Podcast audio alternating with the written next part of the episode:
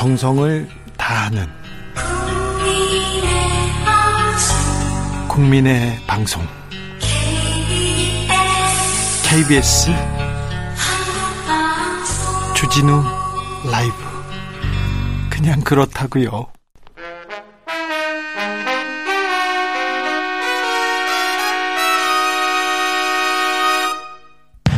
주진우 라이브 본방 사수 인증 퀴즈. 선날이라 몸풀기 퀴즈 오늘의 문제 드립니다. KBS 일라디오에서 방송하는 주진우 라이브 시작 시간은 몇 시 몇 분일까요? 샵9730으로 정답 보내주세요. 짧은 문자 50원, 긴 문자는 100원입니다. 지금부터 정답자 선착순 20명께 햄버거 세트 쿠폰 드립니다.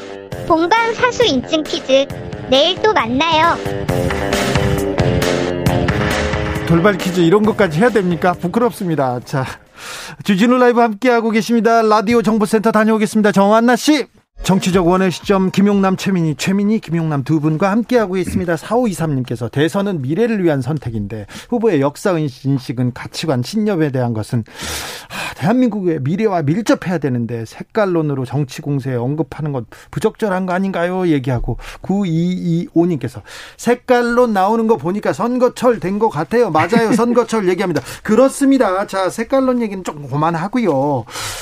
자, 윤석열이 말하는 단어, 언어, 그리고 윤석열의 의식 너무 수구적인 거 아닌가? 그리고 윤석열이 지금 색깔론까지 이게 나라의 미래, 비전과 무슨 상관이 있어? 이렇게 생각하는 사람들이 국민의힘에도 조금 있습니다. 아직까지 이제 본격적인 데뷔를 했다고 볼 수가 없죠. 예. 윤석열 총장이. 예. 그러니까 아, 지금 간헐적으로 이렇게 미디어에 비춰지고 있는데 좀 아쉽게 생각하는 분들은 일단 비전이 아직 보이지 않는다는 것을 좀 아, 맞아요. 걱정스럽게 생각을 하죠. 예? 과연 그러면 대통령이 됐을 때 대한민국을 어떠한 방향으로 어떤 형태로 만들기 위해서 끌어갈 것이냐라는 미래 비전에 대한 제시가 아직 안 보인다는 게 좀 불안하고 예? 그리고 요건 격까지 비슷합니다만 그 장모가 선고를 받던 날, 네. 그 카메라에 다 잡혔는데 독일 M사의 자동차를 이렇게 타고 오셨어요. 그리고 뭐 여자분들은 대번에 캐치를 하던데 뭐 저 핸드백이 어디 거다 뭐 이런. 근데 이게 정치권 주변에서 보면 어? 어 이거 너무 준비가, 준비가 안 됐나? 어. 뭐 이런 생각이 들 수 있거든요. 예. 왜냐하면 그게 꼭 가식적으로 행동하라는 거라는 얘기가 아니고 굴지의 재벌 회장도 재판 받으러 오거나 카메라에 잡힐 때는 사실은 국산차 어, 정해져 있잖아요. 네, 네, 중간차 타죠. 네. 근데 이거는 어 그러면 캠프에 문제가 있나? 아직 무슨 어떤 어 선거를 준비할 시스템이 전혀 안 갖춰져 있는 거 아닌가라는 불안감이 들 수 있거든요. 네, 네. 그러니까 그런 면에서 걱정하는 분들이 많이 있습니다. 김용남 예리하다. 그죠? 음. 네, 최민희 의원님. 네. 오늘도 그 원전 관련하여 행보를 하면서 원전 수사와 검수완박 등이 네. 나를 이렇게 만들었다. 이런 요지의 발언을 하셨어요. 근데 그 반문적 발언은 출마 선언할 때 충분히 했거든요. 너무 세게 했어요. 네, 그것도 뭐 약탈 이런 단어는 정말 엄청 센 단어인데 계속해서 반문적 행보를 이어가는 거, 반문적 발언을 하는 거에 대해서 혹시 새로운 콘텐츠가 없어서 그런 거 아니야? 라는 의심을 아니, 하게 오늘 됐죠. 또 콘텐츠 나왔어요. 원자력이 친환경이다 이런 거 냈어요. 네, 이거 그러니까 좀, 좀 빨리 그래서 이제 빨리 당에 들어가서 좀 어느 정도 케어를 받아라 이런 요구가 나오는데 문제는 정식 후보로 들어가는 게 아니기 때문에 그러니까 이게 그 윤석열 후보 입장에서도 네. 사실은 지금 굉장히 좀 고난의 행군 중이 아닌가 싶습니다. 아니 근데 윤석열 후보하고 상관없이 원자력이 친환경적이라는 거는 많은 사람들이 얘기하고 있어요. 사실은 빌 게이츠도 그 관련해서 얘기를 하고 있고 유명한 그 환경 운동가들도 그런 주장을 하거나 아니면 그런 책을 쓰고 있는 사람들이 많이 있습니다. 그건 뭐 그 부분이 콘텐츠가 잘못된 것 같지는 않지만 이건 논란이 있는 얘기인데 예, 예, 뭐 네, 네, 네, 문제는 그거보다는 좀 더 확실한 미래 비전의 제시가 필요해 보입니다. 조혜숙님께서 윤석열 후보는 정책에 지읒자도 말하지 않고 극우 보수들 마음 끌게 집중하고 있는 것 같아요. 그렇게 지금 행보를 보이고 있는 것 같습니다. 그러면요, 이제 시선을 민주당으로 이렇게 넘어가 보겠습니다. 민주당 지금 대선 후보 경선 중입니다. TV 토론도 하고 많은 일이 있습니다. 이거 어떻게 보고 계십니까, 김용남 의원님? 민주당도 후보가 지금 많이 있죠. 아홉 네? 명. 네. 제가 보기엔 현 정부가 주는 효과예요. 어떤 효과요? 내가 해도 이거보단 잘할 것 같다는 용기를 많이 심어줬거든요. 용기와 희망. 네. 자, 최민희 의원님. 그 민주당은 저는 그 국민 면접 결과가 이낙연 후보가 1위를 네. 하고 의외로 최문순 지사가 2위를. 아 최문순 지사는 그 내공이 좀 단단하지 않습니까? 그럼요. 제가 올해 이제 시민사회에서 일해 보면 토론이나 연설을 아주 잘합니다. 음. 진정성 있게. 네. 그래서 저는 그 다크호스다 이렇게 봤는데 진짜 2위를 한 거예요. 네. 거기에 이제 국민 면접이라는 형식 그리고 저도 솔직히 마음에 안 들었지만 지지자들도 마음에 안 들었겠지만 김혜영 의원의 돌직구적 발언 네. 이런 것이 흥행에는 도움이 되고 있는 게 틀림없습니다. 그런데 그런데 좀 흥행에 흥행몰이를 할 수도 있었는데 여기에 또 조금 그렇게 또 많은 사람들이 관심을 갖고 있는 것 같진 않아요. 별 관심을 제가 보기에는 지금 국민의힘 그 대변인 뽑는 그거보다 관심도가 조금 과연 높을까라는 의문이 들 정도로 그 관심도가 그다지 높지는 않은 것 같은데 제가 보기엔 처음에 심사위원회 김경률 회계사 네. 같은 분이 들어갔다가 빠지면서 오히려 네. 흥행 요소를 빼버렸어요 중간 과정에서 그런 게 오히려 반감시키고 있는 것이 아닌가 싶은데요. 그래서 음, 국민 면접이 사실 평소에 데일리 민주의 접속자보다는 숫자가 한 일곱 배 여덟 배 많긴 했습니다. 네. 아, 그런데 어, 그 말씀에 일부 동의가 됩니다. 네. 그런데 이제 이건 어쩔 수 없었던 게 송영길 대표 입장에선 유력 대선 주자 두 분이 그것도 전직 총리를 하셨던 거물급 두 분이 엄청나게 항의를 하셨습니다. 근데 이게 송영길 대표가 그런 항의와 그리고 결정적으로 김경일 회계사가 사실은 사모펀드와 관련하여 조국 전 장관에 대해서 그게 이제 사실 내용상으로는 권력형 범죄 아니다라는 대법 판결이 났거든요. 예. 그런데 권력형 범죄라고 주장했던 분이다 보니 지지자들의 반감이 너무 컸을 것 같아요. 그래서 음 그랬을 때 당 대표가 그 대선 후보들의 의견을 수렴할 것이냐 아니면 그냥 갈 것이냐 정말 깊은 고민을 했을 것 같아요. 그런데 무리라고 판단했고 그것이 흥행을 흥행의 일부를 꺾었다. 이거는 전 동의합니다. 아니 선수가 항의한다고 심판 바꾸는 게 어딨어요. 그런가요? 정해진 심판은 그냥 갔어야지 적어도. 오늘 저기 송영길 대표가 누군가는 안 된다 하면서 그 굉장히 극성 지지자들, 강성 지지자들에 대해서도 돌직구를 던졌는데 이 부분은 어떻게 보세요? 또 당내에선 또 논란이 있더라고요. 어, 이건 논란할 만한 사안인데 네. 이제 조금 한 발 떨어져서 이런 시각으로 좀 보는 게 어떨까 합니다. 그러니까 국민의힘의 경우 오세훈 후보를 후보로 뽑고 이준석 대표를 대표로 뽑을 때 그게 지지자들이 흔쾌했을까? 저는 안 그랬을 거라고 생각합니다. 윤석열 전 총장을 후보로 세우려고 하는 하는 그 마음이 박근혜 전 대통령을 사실은 구속시킨 분이라고 봐도 되는데 이런 분을 후보로 세우는 그 마음은 절실하다는 거예요. 네. 그래서 네. 마음에 안 들어도 참고 있다는 거죠. 그런데 어 민주당 쪽은 이제 지지자들이 워낙 열성적이기도 하지만 네. 각자의 주장이 너무 강해서 이게 분열 요인으로 작용하고 있다는 거에 대한 지적이었다고 봐요. 네. 송영길 대표가. 그래서 지금 태극기 세력이 조용하잖아요. 네. 국민의힘 지지자는. 네. 그러니까 그런 면에서 지지자들이 이제는 당을 결정하고 후보를 결정하는 때라 그 송영길 대표의 발언이 왈가왈부할 수 있는 사안이지만 지지자들에게도 다시 생각할 수 있는 계기를 제공했다고 봅니다. 어떻게 보십니까? 뭐 남의 당 얘기라 그냥 재밌게 보고 있습니다. 재밌습니다. 민주당이 좀 화이팅 해주기를 바라고 있습니까? 민주당을 보고 보면 흐뭇한 미소가 나옵니까?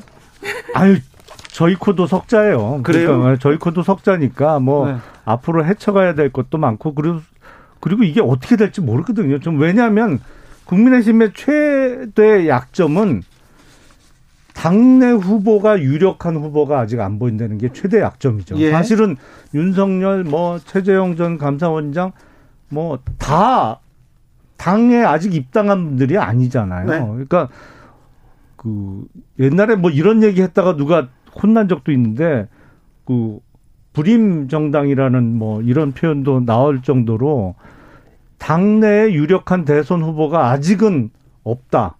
그분들이 이제 곧 입당하기를 원하고 있지만 그 부분에 있어서는 지금 민주당 을 보면서 무슨 웃고 있을 그럴 여유가 없죠. 유력한 후보 홍준표 의원 있지 않습니까?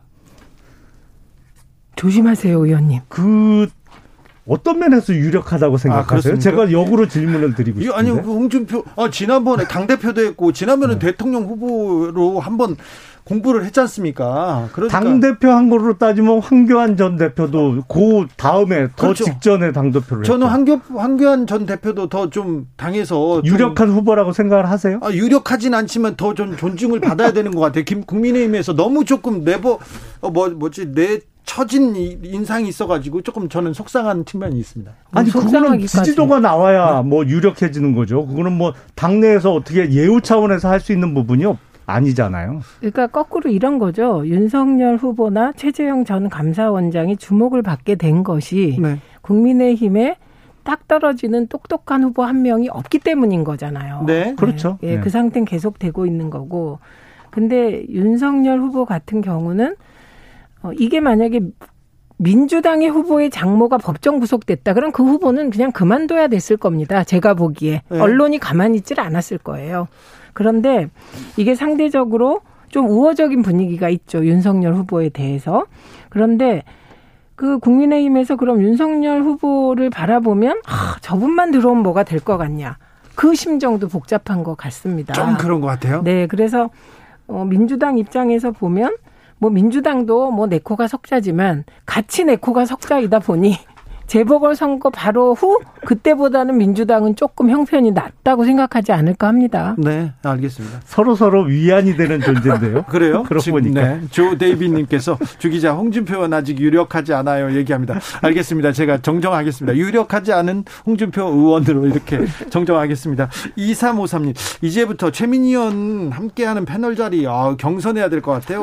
국민 경선 시켜야 될 것 같습니다. 얘기하는데 김용남 의원 화이팅 좋아. 좋아하시는 분들 많네요. 많, 음. 오랜만에 나오셔가지고 또 반갑다는 분도 많고요. 자, 대선. 제가 1년 놀았잖아요. 아, 1년 음. 노셨어요? 예. 근데 김용남 의원 같은 분이 당내에서 조금 더 큰 역할을 해야 되는데 어, 캠프마, 캠프마다 좀 큰 역할을 하자고 해달라고 하시는 분들 있지 않습니까? 없던데요? 아, 왜 그러세요? 아니, 그리고 이 대선 캠프나 이렇게 선거가 클수록 네. 그 캠프 들어가려고 막 그 어깨 싸움하면서 밀고 들어가는 분들이 워낙 많아서 네. 그런 스타일이 네. 아니세요. 제가 보니까. 아, 그리고 좀 아까도 말씀하시잖아요. 지금 유력한 그 야권 쪽 후보인 윤석열 후보에 대해서 모든 분들이 옹호하는데 혼자 딱 좀 준비가 안 된 게 아니냐 이렇게 얘기하시잖아요. 네. 그러다 보니 정치에서 기본은 이거잖아요. 정치의 기본은 손 비비는 겁니까? 그걸 안 하시니까. 아, 그래서 그래서 토론이 재밌는 겁니다. 그렇습니다. 최, 저, 최민희 의원도 잘 안 해, 그리고. 네. 뭐, 어? 못하죠. 그래요? 2738님, 결국은 홍준표 의원 주자가 될 것으로 보입니다. 이렇게 얘기하는데, 어.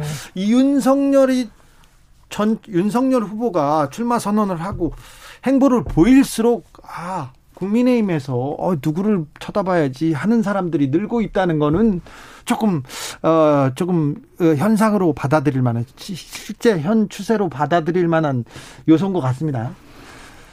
그래서 유력 저자 유력 주자가 뜨면 그쪽으로 심이 실릴 텐데 네. 뭐 아직은 판이 안 정해졌기 때문에 아직 모릅니까? 아직은 알 수 없는 상황. 김용남 의원님, 네. 윤석열 후보가 네. 국민의힘에서 후보가 될, 될 거라고 보십니까?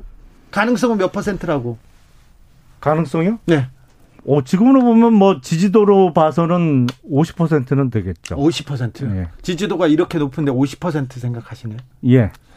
저는 49%. 49%? 네. 네. 저는 더 밑으로 가볼게요. 49%는 다른 말이죠. 네네. 자, 정치적 원의 시점. 아, 51% 했어야 되네. 그렇지. 다음번에 교정하시고요. 50%로 끝났습니다. 최민영님은 49%고 저는 더 밑으로요. 정치적 원의 시점 여기서 마무리하겠습니다. 김용남, 최민희, 최민희, 김용남 두 분 감사했습니다. 고맙습니다. 네, 감사합니다. 정치 피로, 사건 사고로 인한 피로, 고달픈 일상에서 오는 피로. 오늘 시사하셨습니까?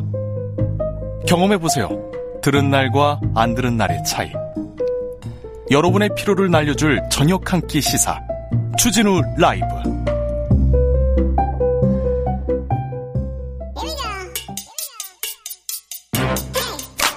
뉴스를 향한 진지한 고민.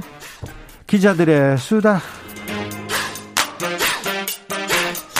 라이브 기자실을 찾은 오늘의 기자는 은지옥이요. 시사인 김은지입니다. 네.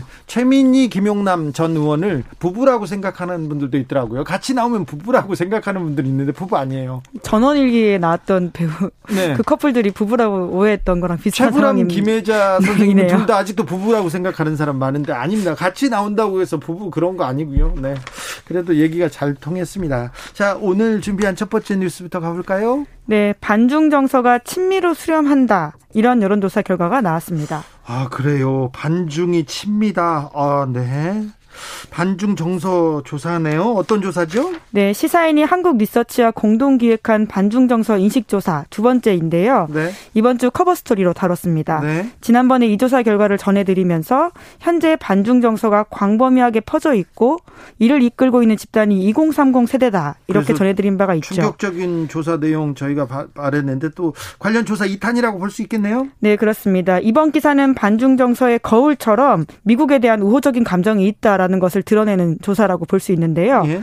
먼저 감정 온도라는 걸 측정해 봤습니다. 네. 미국에 대한 감정 온도 그러니까 100도가 가장 높다고 하고 0도가 차갑다라고 하면요. 57.3도가 나왔습니다. 네. 별로 안 높다고 느끼실 수 있는데 다른 나라와 비교해 보면 높은 수치입니다. 어떻게요? 중국은 26.4도이고요. 그리고 일본 28.8도, 북한 28.6도입니다. 네. 그에 비하면 훨씬 높다라고 볼 수 있고요. 그러네요. 미국에 대한 우호 감정 아우 높네요. 네, 또 이런 것들은 세대를 초월하고 진보 보수 중도 이런 것들 사이에서도 큰 차이가 없다라고 하는데요. 반중 정서가 그러니까 친미 정서로 수렴한다 이런 행태들이 있습니다. 네, 예전에는 그, 이 정도는 아니었는데 옛날엔 반전 반핵 양키고 홈 이거 계속 외치고 다녔었는데. 예, 그렇죠. 한때 반미고가 전국을 뒤덮을 정도로 뜨거웠던 때와 비교하면 정말 상점 벽해 같은 차이가 있다고 볼 수 있죠. 저희 학교 다닐 때도 그랬는데 2002년 효순이 미선이 사건이 있었어요. 미군 장갑차에 숨진 효순이 미선 이 여중생이었는데 이 사건 때 굉장히 또 반미구 많이 나왔었어요. 네, 왜냐하면 가해자인 군인들이 미군 군사법정에서 무죄 판결을 받았기 때문입니다. 네. 사람이 죽었는데 죄가 없다라는 게 말이 되냐 이런 정서들이 터져 나오면서요. 서울 광화문에 수만 명이 모여서 촛불을 들은 바가 있습니다. 네, 촛불 집회 원조였습니다. 원조. 네, 그렇죠. 그리고 또 2007년부터 2008년 사이에는 미국발 금융 위기가 터지면서 미국 중심의 세계 질서가 흔들리는 게 아니냐 이런 예측도 나온 바가 있거든요. 그런데요. 네, 이제 그러다 보니까 그 당시에 또 중국이 경제 성장을 하고 있어서 그럼 미국의 시대가 일정 부분 막을 내리고 중국이 우뚝 서는 게 아니냐 이런 전망도 그때 있었습니다. 그렇습니다. 어, 뭐 중국이 뭐 제1 강국이 되진 않더라도 미국과 중국의 그 두 강대국이 이끌어 나갈 것이라고 생각했는데요. 네, 그런데 현재 한국인의 인식 세계에서는 그것이 굉장히 다르다라고 이번 조사에서 나온 건데요. 네. 특히 국가별로 어떤 역량을 평가하는 데서는 굉장히 차이가 크게 드러납니다. 네. 시사인이 이번에 경제, 정치 및 민주주의, 국제사회 리더십, 기술 수준, 대중문화 그리고 전통 문화 이런 열 가지 영역에서 두 나라의 역량을 어떻게 보느냐라고 물었거든요. 네. 그랬더니 전통 문화를 뺀 모든 분야에서는 미국이 중국을 압도한다고 생각한다 이런 응답이 많았습니다. 예. 특히 눈여겨볼 부분이 정치 및 민주주의 항목인데 이것은 미국이 70% 그리고 중국은 8%대 답이 나왔습니다. 뭐 중국에서 민주주의를 찾, 찾는 거는 좀 쉽지 않은 일이죠. 홍콩 문제도 있고 다른 문제를 보면요. 음, 근데 10년 전만 해도 한국에서 중국의 영향력이 더 커질 거다. 계속해서 중국이 미국을 따라잡을 수도 있다. 이런 얘기가 나왔었는데 지금 많이 인식이 바뀌었네요. 네, 그렇습니다. 동아시아 연구원이 2005년에 조사했던 10년 후 한국에 가장 큰 영향을 미칠 나라 어디라고 생각하냐라는 질문이 있었는데요. 네. 그 당시만 하더라도 중국이 미국을 추월했습니다. 네. 중국에 대한 답이 40.7%, 그렇죠. 미국에 대한 답이 31.3%였는데요. 네. 그런데 이번 시사인 조사에서 향후 10년간 한국의 국익 실현에 중요한 나라를 어디라고 생각하냐라는 질문에 대해서 사람들은 미국이다라고 66.3%. 미국이 66.3%요? 중국은요?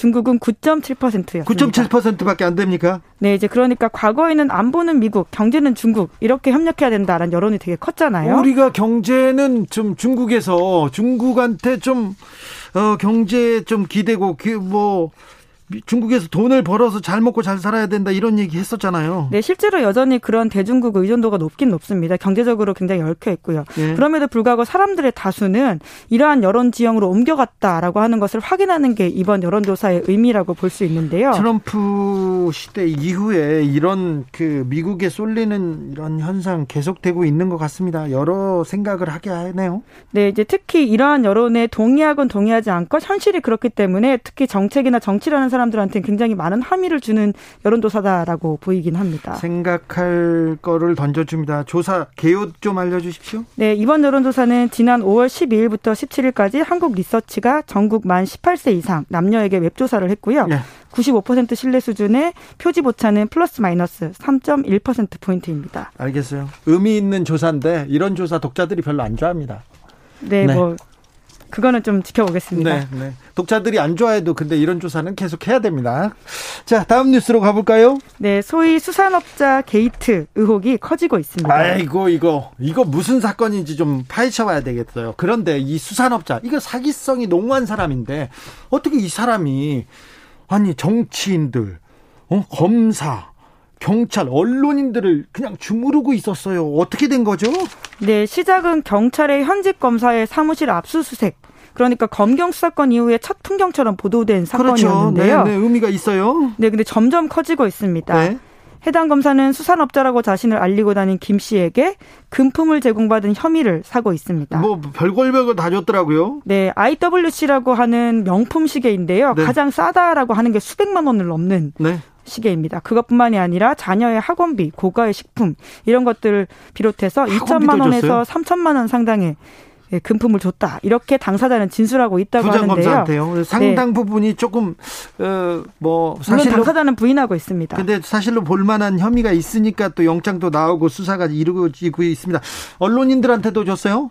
네, 그렇습니다. 전현직 언론인인데요. 윤석열 캠프 대변인 역할을 했던 이동훈 전 조선일보 논설위원. 네. 그리고 간판 앵커라고 할 수 있죠. 어, TV조선 간판입니다. 네, 엄성섭 TV조선 앵커가 연루되었다는 소식이 전해졌고요. 네. 정치권에서도 이름이 오르내리는 사람이 있습니다. 김무성 전 의원. 그리고 박지원 국정원장도 있는데요. 물론 네. 또 관련된 혐의들을 다 부인하고 있긴 합니다. 네. 게다가 어제는 박영수 특검이 김 씨에게 포르쉐를 제공받았다 이런 기사가 나왔는데요. 그럼 포르쉐를 이분이 포르쉐를 줬습니까 박영수 특검한테? 렌트해줬다라는 건데요. 박 특검은 그 자체도 사실이 아니다라고 부인하고 이분이 있습니다. 이분이 렌트카를 했잖아요. 네, 그렇죠. 렌트카를 했고 렌트카를 빌려준 게 뭐가 문제입니까? 그런데 아무튼 박 특검은 어 무상으로 받은 게 아니라 돈을 내고 네네. 돈을 그, 내고 빌렸다는 거죠? 예, 특검이기 때문에 또 공직자로서의 문제가 될 수 있는 부분이 있긴 한데요. 당사자는 부인하고 있습니다. 네, 아무튼 렌트카 회사를 운영하기도 했습니다. 이 사람이. 그래서 이 사람이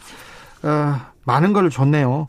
자, 언론인들이 연루돼 있어요. 특별히 조선일보 쪽 사람들하고 그 긴밀하게 좀 묶여 있는 것 같습니다. 네, 지금 현재 이름이 나오는 언론인들이 그렇습니다. 그러니까 비리 의혹을 감시하고 비판해야 될 언론인들이 이런데 연루되었다라는 사실 자체가 굉장히 당혹스러운 일인데요.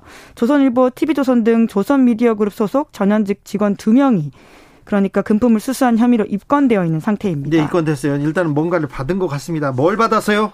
네, 그러니까 이동훈 전 논설위원은 수백만 원 상당의 골프채, 그리고 엄성섭 앵커는 아우디 K7 등 차량과 접대를 받은 혐의를 사고 있습니다. 예. 예, 이에 대한 비판도 많은데요. 하지만 조선일보가 이를 보도하고 있지 않다라는 것도 비판 대상이 되고 있습니다. 조선일보는 자기 자기의 허물은 굉장히 어, 뭐라고 해야 되나요? 관대합니다. 조선일보 사람들 돈 받고 문제가 된 게 이번이 아니에요. 이번에 조선일보 사람들이 여기 다 있지 않습니까? 그 전에 대우조선해양 때 아, 엄청났어요. 네, 그 소위 박수환 문자 사건이라고 할 수 있죠. 예. 네, 그 사건을 통해 가지고는 조선일보 관계자들이 얼마나 그 로비에 노출되어 있었는지가 드러난 바가 있는데요. 송영 주필, 조선일보 주필이 그때 어떻게 접대를 받았는지 정말 아 진짜 놀라웠어요. 예, 사건의 시작이 송희영 주필의 그런 로비 받음이었습니다. 예? 그 사실도 실제로 수사가 되어서 재판이 붙여졌는데요. 네. 좀더 자세히 설명드리면 2016년에 송희영 주필이 대우해양조선 관련된 기사를 청탁받았습니다. 그래가지고 사설을 써줬어요. 그리고 네. 저, 전화도 하고요. 네, 그런데 이제 그 당시에 받았다라는 특혜 혐의들을 보면요. 네. 하루에 빌리는 데만 3천만 원이 넘는 초호화 요트라고 예. 있는데요. 그것들을 또 받았다, 탔다라고 하고요. 그리고는 그 국제선 비행기 1등석으로 날아가고 전세기를 타고 막 날아갑니다. 네, 그렇게 8박 9일 동안 이탈리아와 그리스 일대를 여행하는데 든 돈만 2억 원대다. 이런 이야기가 나왔습니다. 8박 9일 여행에 2억 원짜리, 2억 원짜리 향응을 받았어요. 접대를 받았어요. 네.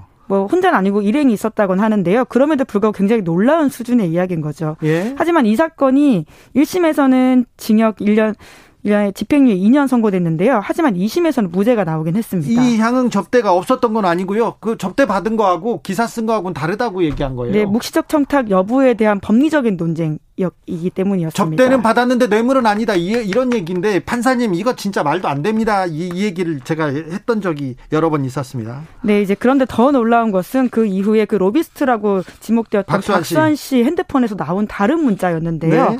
송희영 주필만이 아니라 다른 언론사 전현직 간부들에 대해서 골프를 접대하고 초호화 여행을 가고 에르메스와 같은 명품 스카프를 주고 백이나 스카프를요 우 저기 일반인들은 사기 어렵대요. 근데 그거를 딱 막 보내요. 네, 에르메스는 스카프이긴 하던데요. 여튼 예. 그 외에도 이제 그런 여러 가지 문제점들이 있는데 또 그런 문자를 주고받는 과정에서 1대1 바터는 아니지만 결과적으로 통으로 보면 기사를 협찬하거나 혹은 빼주는 방식의 이야기, 이야기가 있었기 때문에요. 언론인 윤리뿐만 아니라 이것은 사실 형사처벌 대상이 아닌가라는 생각이 들 정도인데 조선일보가 그때 뭐 제대로 보도하지 않았어요. 네, 심지어 이제 조선일보 윤리위원회가 내부에서는 이것이 2013년부터 15년 사이 벌어진 일이었고 이 규정상 이 정비된 규정상 처벌할 수 없다 이런 이야기를 하면서요 17년에 정비된 규정이기 때문에 어떻게 할 수 없다라는 결론을 내려서 특별하게 내부에서는 별 문제 없이 지나간 것으로 알고 있습니다. 조선일보 윤리위원회 이번에 조국 전 장관 그 그 일러스트 관련해서 나와서 제가 깜짝 놀랐습니다. 조선일보에 그런 게 있었네 이렇게 깜짝 네, 놀랐는데 있습니다. 네. 네. 있었대요. 네. 탐사 보도해야겠습니다. 다음 뉴스 볼까요? 네, 델타 변이 바이러스에 대한 우려가 커지고 있습니다. 아, 그 걱정이에요. 네, 그러니까 확산세가 커지기 때문에 문제인 건데요. 네. 코로나19의 기초 감염 재생산 지수라고 하죠. 이것이 보통 2.5 정도로 추정이 되는데 하지만 델타 바이러스는 그것을 훨씬 넘습니다. 네. 5 정도라고 하거든요. 네. 그렇기 때문에 점점 더 퍼지는 상황에서 이것이 문제가 되고 있는데요. 그러니까 보통 그 바이러스보다 보통 코로나 바이러스보다 두 배 이상 강하다 이렇게 보면 될 것 같아요. 네, 전파되는 정도가 그렇다라고 하는 거죠. 예. 자, 외국에서 굉장히 지금 델타 바이러스가 어, 강하게 퍼져 나가고 있습니다. 네, 영국이 한때 확진자 수가 5만 명 넘게 달하다가 백신 접종으로 인해 가지고 줄어들었다 이런 것도 우리가 다 보도로 접하지 않았습니까? 뚝 떨어졌는데 그런데 갑자기 네, 그런데 6월 말에 2만 명대로 다시 또 넘어갔다라고 합니다. 지금 막 2만 9천 명 넘어갔어요. 근데 축구 시합하고 있어서 지금 걱정입니다. 그런데 델타 바이러스에 백신 효과가 좀 있다면서요? 네, 그렇습니다. 이제 증상이 중증도로 가는 것은 백신이 여전히 잘 맞고 있다. 이렇게 전문가들이 이야기하고 있는데요. 영국에서 2만 명대로 이렇게 늘었지만 사망자가 사망자가 늘지 않고 있어요. 네, 그것이 핵심이라고 볼 수 있습니다. 왜냐하면 의료에 부담을 주지 않기 때문에 이 전파력은 넓지만 중증으로 가는 걸 막아줘서 심각한 상황이 되지 않는다라고 하는 게 핵심이라고 할 수 있거든요. 코로나를 아예 박멸할 수는 없을 거예요. 그런데 중증으로 가는 걸 막아야 되는 그 방향으로 지금 코로나 방역이 바뀌고 있는데 아무튼 백신이 큰 역할을 하고 있습니다. 네, 그래서 더욱더 열심히 이제 백신을 맞아야 된다 이런 결론이 가게 되는 건데요. 한 번보다는 두 번 맞았을 때 그 방어 효과가 굉장히 올라간다라고 합니다. 그래서 어느 정도예요? 네, 이제 원래 처음에는 두 번 맞고 나면요. 아스트라제네카나 화이자는 92%, 96% 가까이 막는 효과를 낸다라고 하거든요. 잘 막네요, 잘. 네, 그렇죠. 그러니까 변이라고 하더라도 두 번 다 접종을 하면 크게 걱정할 필요가 없다. 이렇게 알고 있으면 될 것 같은데요. 네. 그래서 지금 당국이 좀 빠르게 백신 접종 속도를 높여야 되는 게 아닌가라는 생각이 듭니다. 그래서 7월부터 좀 본격적으로 백신 접종에 나선다고 합니다. 그러니까 우린 방역 당국의 지침을 잘 따라서 주사 맞으면 되겠습니다. 1065님 께서 저는요, 아스트라제네카 1차 맞았는데 계속 마스크 착용에 신경 쓰고 있어요. 어떤 변이가 나오든 마스크 착용, 거리두기 말고는 예방 방법이 없습니다. 제발 신경 써주세요. 자나깨나 코로나 조심 얘기합니다. 어, 네. 우리 국민들은 무척 잘하고 있는 것 같습니다. 그러니까 조금만 더 힘을 내주십시오. 기자들의 수다 지금까지 시사인 김은지 기자 함께 했습니다. 감사합니다. 네, 감사합니다. 교통정보센터 다녀올게요. 전, 정, 정현정 씨.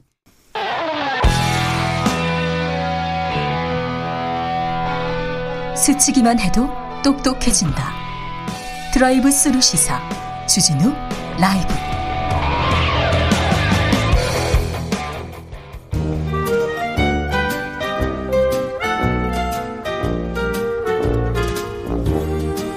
민생이 먼저다. 함께 잘 먹고 잘 사는 법 찾아보겠습니다.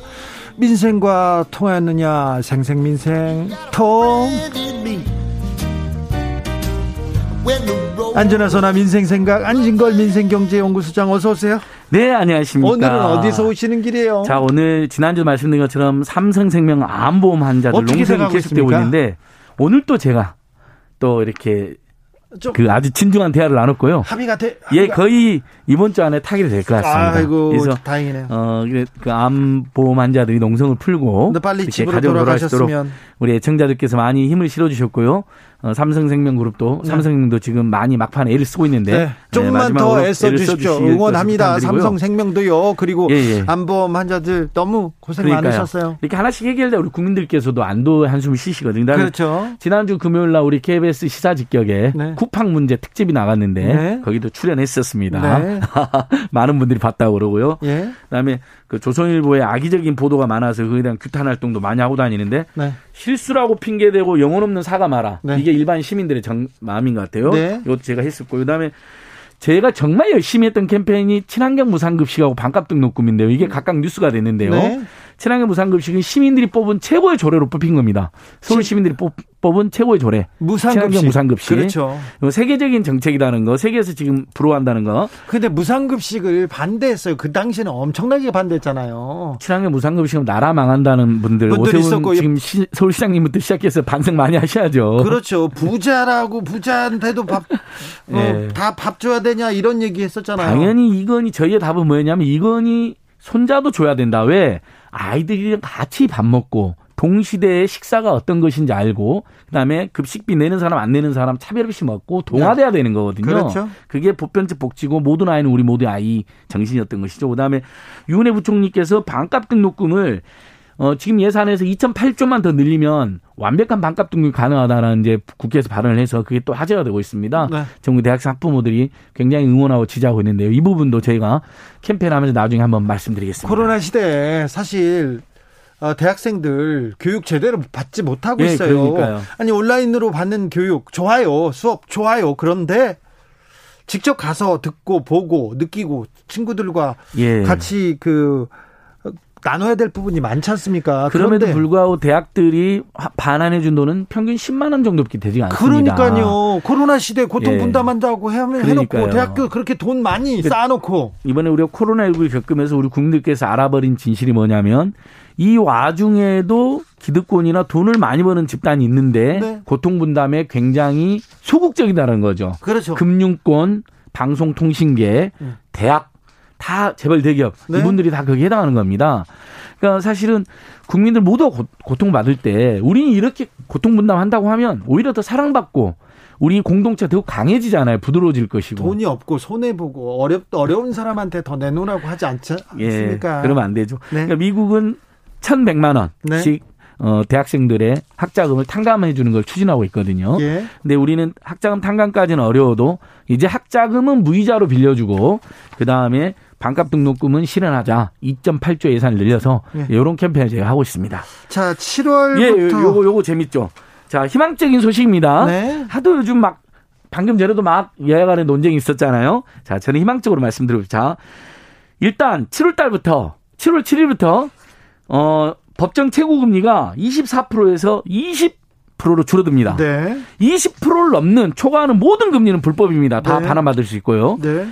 지금 벌써 카드사들이 다 통제하고 있습니다. 네. 앞으로 최고 금리는 19%로 인하한다 이런 식으로. 그렇습니다. 당장 우리 국민들 엄청나게 도움을 받고 있는 거죠. 이제 20에서 24% 금리 시달렸던 분들은 그 밑으로 금리가 떨어지는 겁니다. 이거 나하고 상관이 없어 이렇게 생각하시는 분도 많을지 모르는데 카드 연체하지 않습니까? 그러면 예. 거기에 이자가 붙어요. 근데 이자가 너무나 그러니까 연체라면 24% 가까이 받아버리는 거예요. 그렇죠. 네. 근데 앞으로는 연체 이자도 합쳐서 또 무슨 수수료 이름 다 합쳐서 무조건 20%를 넘으면 안 됩니다. 그렇죠. 그래서 무려 4,800억 원의 이자 부담이 줄어드는 겁니다. 이게 이 코로나 시대 이 어려운 때 엄마 줍수. 근데 이제 그러면 꼭 이런 이야기가 있잖아요. 저소득층들 돈 안 빌려주면 어떻게 하려고 하냐. 자, 그것도 걱정하지 마시오. 요즘 정부나 지자체가 나서서 저소득층 저신용자들에 대한 대출 프로그램 많이 나왔는데요. 네. 뭐 햇살론이니 희망몰시론이 많이 들어보셨을까. 네. 자, 서민금융진흥원 1397로 전화하시면 상담을 해주면 되니까 혹시 급전이 필요하신 분들은 7월 7일 이후에 빌려서 이자를 낮추시고요. 근데도 만약에 대부업체라든지 카드사 갔는데 대출이 거절됐다. 네. 그런 경우는 불법 사채로 가시면 안 되고 네. 큰일 나니까 오히려 서민금융진흥원에 가서 어 중금리 때에 어, 정부 정책금리 지원을 받으시라, 대출을 받으시라. 1397입니다. 제가 이 음. 번호도 알아갖고 왔습니다. 자, 사채 어쩔 예. 수 없어서 어쩔 수 없어도 비, 비싼 이자 사채를 썼어요. 얘기하시는 분도 법정 이자는 20%. 그렇죠. 그건 무조건 20% 이상은 다 돌려받을 수 있는 거고 신고할 수도 있고 그 다음에 서문 사채로 가시지 말고 서민금융진흥원으로 가셔라. 네. 그 다음에 사채는 안 됩니다. 예, 또 저희가 캠페인 했던 거 차고 송금 구제법이 7월 6일부터 이제 시행됩니다. 아 이거는 빨리 정말, 했으면 정말 지금 이 순간에도 아 어제도 돈 잘못 보냈는데 하는 분들이 있어요. 네. 이거는 이제 앞으로 은행에 먼저 전화를 하고 요청인데 못 돌려받잖아요. 그럼 예금보험공사로 연락을 하시면 예금보험공사 대신 연락도 하고 정 안 돌려주는 사람은 지급명령 신청이라고 하는 소송이랑 비슷한 절차까지 거쳐서 돈을 받아줍니다. 아, 지금 그러니까 이거는 말도 안 되죠. 저는 이 차고송금 구제 이야기를 해드린 게 생활성에도 중요한 정보잖아요. 네. 공공기관의 자세가 이래야 된다는 이야기도 해드리고 싶어요. 그렇죠. 국민들이 돈을 못 벌받고 있을 때 네가 알아서 해라 소송해서 옛날엔 그랬어요. 그렇지. 그러면 안 되죠. 그렇지. 정부 기관에 나서서 저희들이 어떻게든 돌려받게 해드리겠습니다. 그렇죠. 예, 이런 이런 마인드로 접근해야 우리 국민들이 행복해지는 거잖아요. 네. 그래서 차고송금 구제 7월 6일 내일부터 예금보험공사로 연락하시면 된다는 이게 거. 이게 너무 말이 안 되는 게 은행에서 돈을 찾았어요. 그런데 은행에다 놓고 갔어.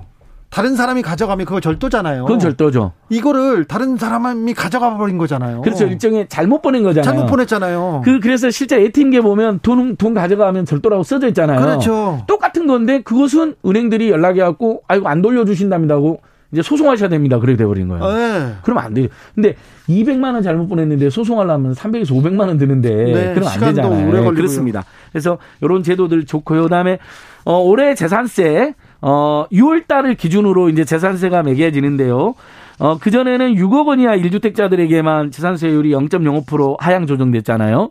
앞으로는 9억 원까지. 이제 9억 원을 초과하는 주택들은 종부세를 내시는 거고 그 이하는 재산세가 오히려 0.05% 줄어들기 때문에 뭐 부동산 공시지가가 현실화돼서 부동산 세금 폭탄이 났다는 말은 거짓말이 되는 겁니다. 왜?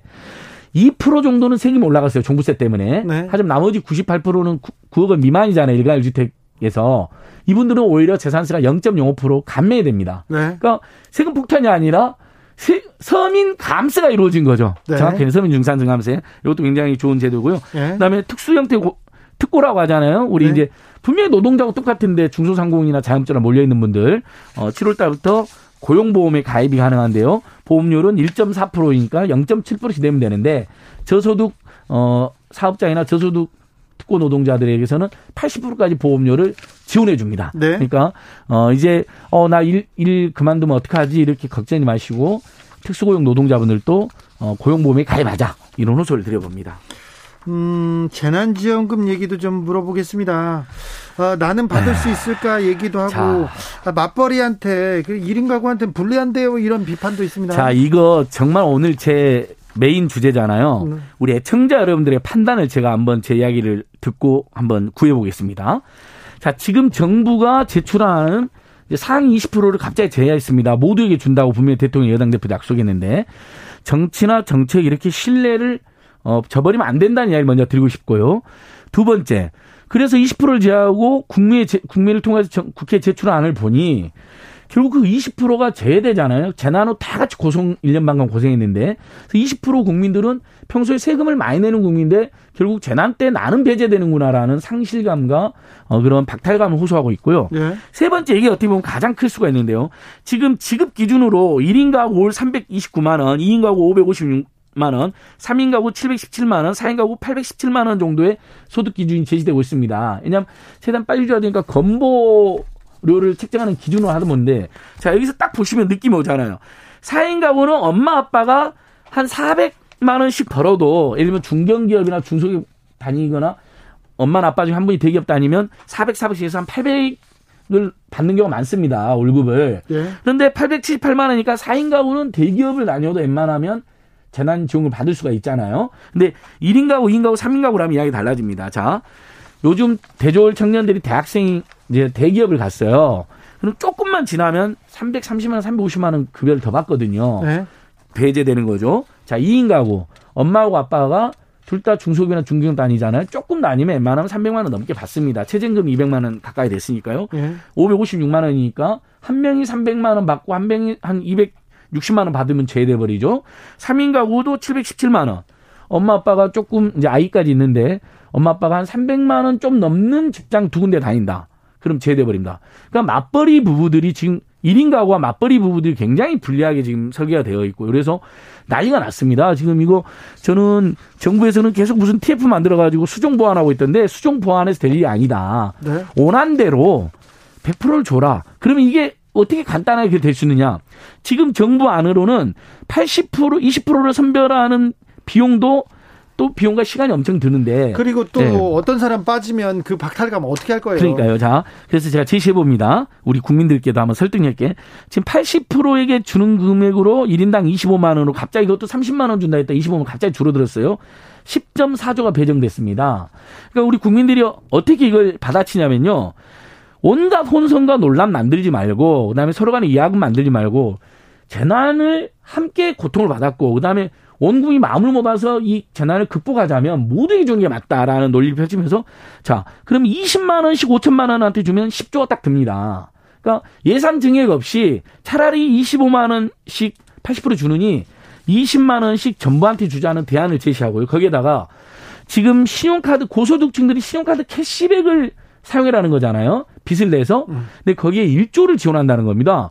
아니, 지금 코로나 때 신용카드사들 오히려 지금 돈 많이 빌려서 국민들이 힘들어가지고 실적이 엄청 좋아졌어요. 돈 많이 벌죠. 근데 거기다 왜 1조를 또 줍니까? 오히려 신용카드사들은 자발적으로 포인트를 주는 캠페인을 하게 만들고 그 1조를, 어, 재난지원금 80%한테 주겠다는데 붙이면요. 1인당 22만 원씩으로 올라갑니다. 전체 국민에 드리는 것으로. 그러면 25만 원에 80%하고 22만 원으로 전 국민에 줘가지고 이 혼선이나 논란이 없애고 위화감이나 박탈감 없어지고 그다음에 안타깝게 떨어지는 사람 사각지대 없어지고 그다음에 온 국민 마음 모으는 거 뭐가 더 좋을까요? 그런데 이 시점에서 저는 네.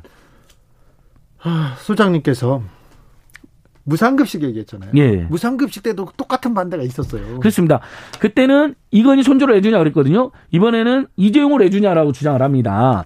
자, 제가 평소에는 선별 지원을 주로 주장하는 사람입니다. 자, 기초연금은 어르신들 중에 하위소득 70%만 주잖아요. 그게 맞습니다. 왜냐하면 노인 빈곤 문제를 치유해야 되는데 전체 어르신들 똑같이 30만 원 줄 수는 없잖아요. 네. 재 정의 문제가 있기 때문에. 그래서 지금 하위소득 70%만 30만 원 주고 하위소득 70%에게는 12,100원의 통신비를 신청만 하면 자동 감면해 주는 걸 적용하고 있습니다. 이걸 저희가 투쟁해서 쟁취를 한 거죠.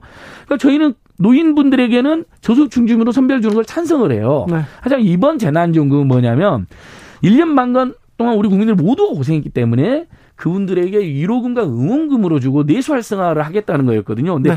10조만 풀면 작년 1차 때 줬던 14.3조보다도 매출액이 4, 5조가 줄어들겠죠. 예. 유성환 님께서 음. 재난지원금 소득 하위 80% 지급한다고 했는데 80.1%에 해당되는 사람은 얼마나 억울할까요? 얘기하고요. 김인수 님은 수입 상위 20%가 박탈감을 느낄까요? 얘기하는데 어, 수입이 많은 사람들은요, 재난지원금 얘기가 싫어요. 전, 전, 그, 전 국민한테 주면요, 자기는 조금 받고 세금을 많이 내야 될까봐 걱정하는 사람들은 아, 많은데. 아, 그런 분들도 있어요. 예, 많은데 뭐 박탈감 그런 건 아닌 것 예, 같습니다. 20% 모두가 박탈감을 느끼는 건 아니죠. 예. 그러나 경계선에 있는 분들의 문제와 억울하게 탈락하는 분들의 문제, 그 다음에 이걸 선별하는데 끊임없는 비용과 논란이 생길 거라는 것이고, 네. 그럼 모두게 똑같이 주는 게 아니다. 저소득층들하고 피해계층에는 지금 3.4조를 더 주는 거로 설계가 되어 있습니다. 그렇죠. 그러니까 이렇게 되면 보편성, 신속성, 형평성이 모두 갖춰지는 거거든요. 자. 그래서 20만 원씩, 25만 원씩 80%에 주는 것보다 22만 원씩 100%에 주고 저소득층 피해계층은 더 주자. 네. 이렇게 되면 모든 문제 해결됩니다. 알겠습니다. 네. 근데 그 얘기를 왜 안 듣지? 그러니까 저는 홍남기 부총리 팀이 굉장히 잘못된 어떤 그 고집과 편견에 시달리고 있다고 봅니다. 그러니까 저소득층만 도와줘야 된다. 시혜, 시혜적으로. 근데 국민들을 재난으로 다 같이 고통받았을 때는 저소득만 돕는 게 아니라 다 같이 도와주고 네. 그다음에 저소득층은 더 돕는 게 정부가 할 도리인 거죠. 시간이 다 됐어요. 예. 소장님. 예. 아, 내년도 최저임금론이 어떻게 되고 있습니까? 짧게 아, 좀 정말 부탁드릴게요. 이 최저임금도 눈물 나는데요. 자, 지난 4년 중에 문재인 4년 중에 첫 번째 2년은 많이 올린 거 맞습니다. 네. 논란이 있었잖아요. 힘들어진 중소상공인들도 있었어요. 하지만 그 일자리 안정자금이나 신용카드 가맹점 대폭 수, 인하해 가지고 수를 대폭 인하해서 대충 보충을 했습니다. 근데 이제 코로나19 때문에 지난 2년은 사실상 물가 인상률 감안하면 동결했거나 삭감됐습니다. 예. 그래서 올해는 경제도 지금 성장률이 경제 성장률이 4% 전망되고 물가도 지금 꿈틀거리고 있잖아요. 네. 그 감안하면 한국노총에서 주장한 것처럼 최소 7, 8% 정도 오르는 게 맞습니다. 민노총에서 이제 10% 넘게 인상하자고 주장을 했는데 그분은 중소기업 중상공인들 입장에서 코로나 때문에 못 받아들일 수가 있거든요. 네. 그래서 어 동결을 지금 사용자들은 동결을 주는데 2년 2년 동안 동결은 삭감됐는데 3년 내내 동결이나 삭감은 너무 가혹하잖아요. 대신에 10% 이상 올리는 것은 또 중소기업 중소공인들이 받아들이기 어렵기 때문에 어, 물가 상승률하고 경제 성장률에 감안해서 7, 8% 정도 올리는 게 저는 합리적으로 보고요. 다만 그 도저히 지급하지 못하는 분들 있잖아요. 중소기업 중소기업들 입장에서는 그건 정부의 일자리 안정자금과 프랜차이즈 본사, 대기업 본사, 그다음에 재벌 대기업 협력업체들에게는 재벌 대기업이라든지 본사, 원청, 그다음에 프랜차이즈 본사, 대기업 본사들이 최저임금 인상분에 대한 지원을 해줘야 됩니다. 알겠습니다. 협력 업체들하고 가맹점이나 대리점에 잘 알겠어요. 문제가 상당히 해결이 됩니다. 알겠어요. 생생민 속등 여기서 마무리할게요. 항상 예. 시간이 부족하죠. 예, 늘 부족합니다. 왜 우리한테 주어진 시간은 안진걸 소장한테 주어진 시간이 항상 이렇게 부족할지 예. 제 문제는 아닌 것 같아요. 다른 예. 데도 그런 것이더라고요. 예. 네. 감사합니다. 발로 뛰고 다시 나타내겠습니다. 네, 안진걸 소장 감사합니다. 고맙습니다. 오늘도 수고하고 지친 자들이여 여기로 오라. 이곳은 주기자의 시사 맛집 주토피아. 주진우 라이브.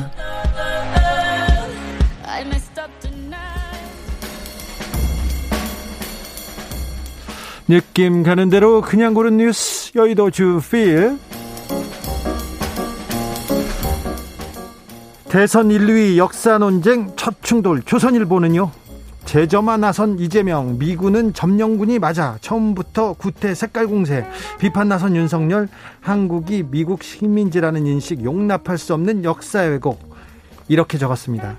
반면 한결에는요 악재 겹친 윤석열 색깔론 불붙였다 이러면서 보수 언론이 교묘하게 비틀어서 왜곡한 이재명 발언. 윤석열 대한민국 정, 정통성 부정. 극우 역사관 보여 대한민국의 정통성을 부정하고 이념 논쟁 색깔론에 불을 붙인 것이다 이렇게 오늘자 신문 일면 머릿 기사에서 조선일보와 한겨레가 얘기했습니다. 여러분은 어떤 생각이신지 여러분의 판단에 맡기겠습니다. 구글 다음서 장모 사진 검색하면 윤석열 장모 네이버는 한겨레 기사입니다. 한국경제 기사로 가보겠습니다. 한국경제에서 자 윤석열 전 총장의 장모 최모 씨가 구속됐습니다. 그 이후에 구글하고 다음에서 장모라는 키워드로 검색하면요.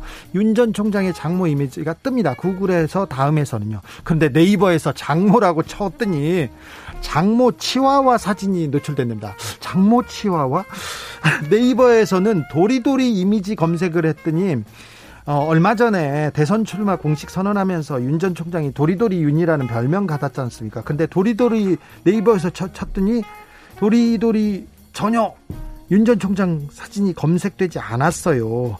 아, 다 반면 다음에서는 검색이 됐고요. 아, 네이버에서 너무 이렇게 조금 편을 들어주는 거 아닌가 그런 비판의 글이 올라오고 있는데 올라오고 있는데 여러분은 또 어떻게 생각하시는지 모 르겠습니다. 아, 2일 유엔 무역개발회의에서 한국의 지위를 개도국에서 선진국으로 격상했습니다. 아, 한국은 역사상 처음으로 음, 식민지 전쟁의 폐허 속에서 선진국으로 격상된 처음 첫 선진국이 된 겁니다. 그 얘기도 못 전해 가지고 전합니다. 영국 동물원에 속박된 코끼리 자유 찾는다. 서울경제 기사인데요. 영국에서 동물 권리 법안을 올해 말에 통과시킬 예정입니다.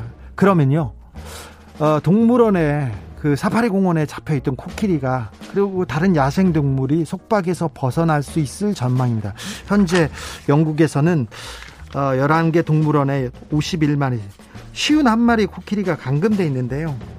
어, 야생 코끼리 수명은 50년 정도 된답니다. 그런데 이렇게 동물원에서 포획, 포획된 동물원에서 크는 코끼리는 불과 수명이 17년밖에 안 된다고 합니다. 동물 권리 법안은 코끼리 외에도 감금된 다른 동물의 권리를 보장해서 이 동물들을 도, 도망치게 해준답니다. 아, 시내다 풀어놓는 건 아니고요. 아, 다시 야생으로 돌아갈 수 있었으면 합니다. 그런 바람이 있습니다. 잘 가라 코끼리. 네. 퀴즈 정답은요. 오후 5시 5분입니다. 주진우 라이브는 오후 5시 5분에 시작합니다. 5457님께서 정답하셨고요. 아, 날이면 날마다 주진우 라이브 집중하느라 집안일 못해요. 후유증 발생합니다. 얘기하시고요. 9167님 5시 5분 맞추셨습니다. 정답입니다. 부산 1004번 시내버스 기사입니다. 버스에서 승객들에게 5시 5분에 항상 틀어서 같이 잘 듣고 있습니다. 아, 안전운전 하시고요. 감사하게 생각합니다. 아, 오늘 정답 5시 5분이었고요. 햄버거 세트 선물 받으실 분은 주진우 라이브 홈페이지에 제가 올려놓을게요. 못 받으신, 못 받으신 분들은요, 내일 도전, 도전하면요, 받을 수 있을 것 같습니다. 잔나비의 정글 들으면서 주진우 라이브 여기서 인사드리겠습니다. 저는 내일 오후 5시 5분에 돌아옵니다. 내일 오후 5시 5분 아시겠죠? 지금까지 주진우였습니다.